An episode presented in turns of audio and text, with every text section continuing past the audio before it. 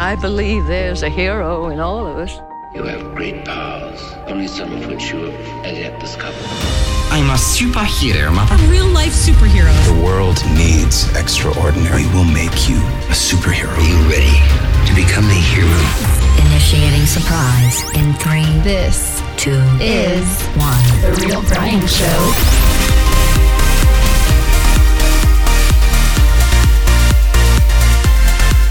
It's hump day. Oh, it's time for your midweek espresso shot. You feel that? It's your energy dropping, but not for long. We gonna rock your energy level. Have a quad shot. Have eight shots here. I don't care. You know, with uh, with my levels of energy, it's gonna be like twelve shots because it's time to get jacked on something good. Today, I am gonna talk about the greatest fear. Let's rock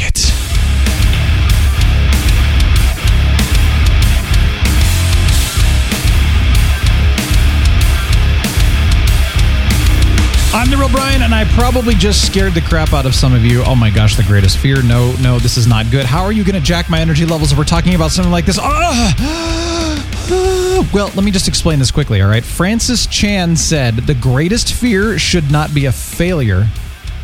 Let me say that again. The greatest fear should not be of failure, but of succeeding at things in life that don't really matter.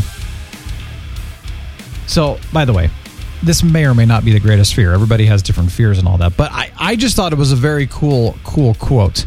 And it was one of those that I went, wow, this kind of wakes me up, you know, because it was put a different way that I've heard this. I, I've heard people that saying, oh, you know, don't don't feel don't fear failure.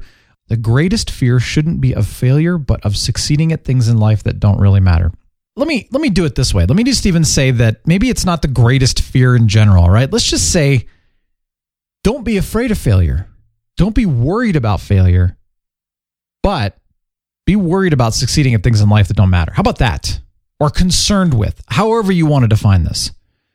I'm very careful about the word fear. I think people have very, first of all, they've overused the word fear and they've misused the word fear, especially over the last couple of years. But I love this quote. It really, really helps me.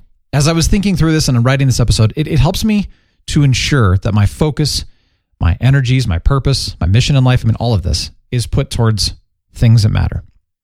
That doesn't mean I can't have fun along the way and go see a movie and play games and all that.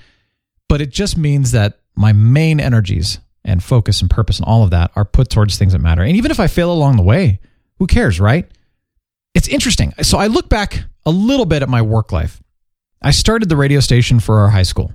And I remember at the time, you know, it was very challenged. I mean, people did not necessarily want me to start the radio station.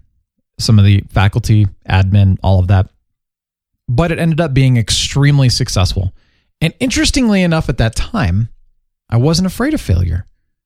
I don't think I was actually tainted yet by the world or by past failures. So essentially, I had, quote, nothing to lose. At least so I thought. And I, started this radio station with the idea of saying, you know, we want to get the go- we want to get the days off to a better start. That's the goal. It actually worked even statistically, they were showing that attitudes were better, grades were higher, less fights occurred, people were happier. I mean, this was actually a study that people said in the time that this radio station started, this whole school has changed for the better. But then I get into becoming an entrepreneur. Things are up and down a lot. I mean, it's tough, right? It's unpredictable at times, but it's very much worth it. And I've had a lot of failure in my time since that radio station. A lot. I mean, honestly, I'm a little gun shy now and more than I definitely used to be. And I'm not scared as much as I am just not wanting to deal with uh, you know the the frustration or the pain or the complication of failure. You know what I mean? I ran one of our radio stations and it honestly failed from a business standpoint miserably. But if I look at it from a different perspective, the station actually changed lives. And I mean really changed lives on a deep and profound level. It saved my life personally, and it built some of the best community that I've ever had. So, was it really a failure?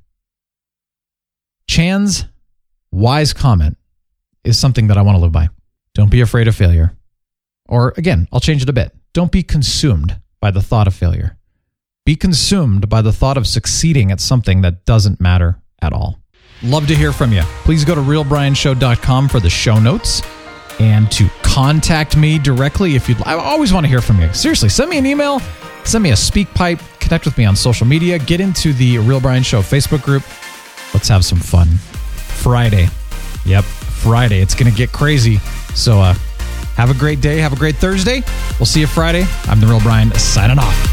The Real Brian Show is a production of 514 Media at 514mediaempire.com.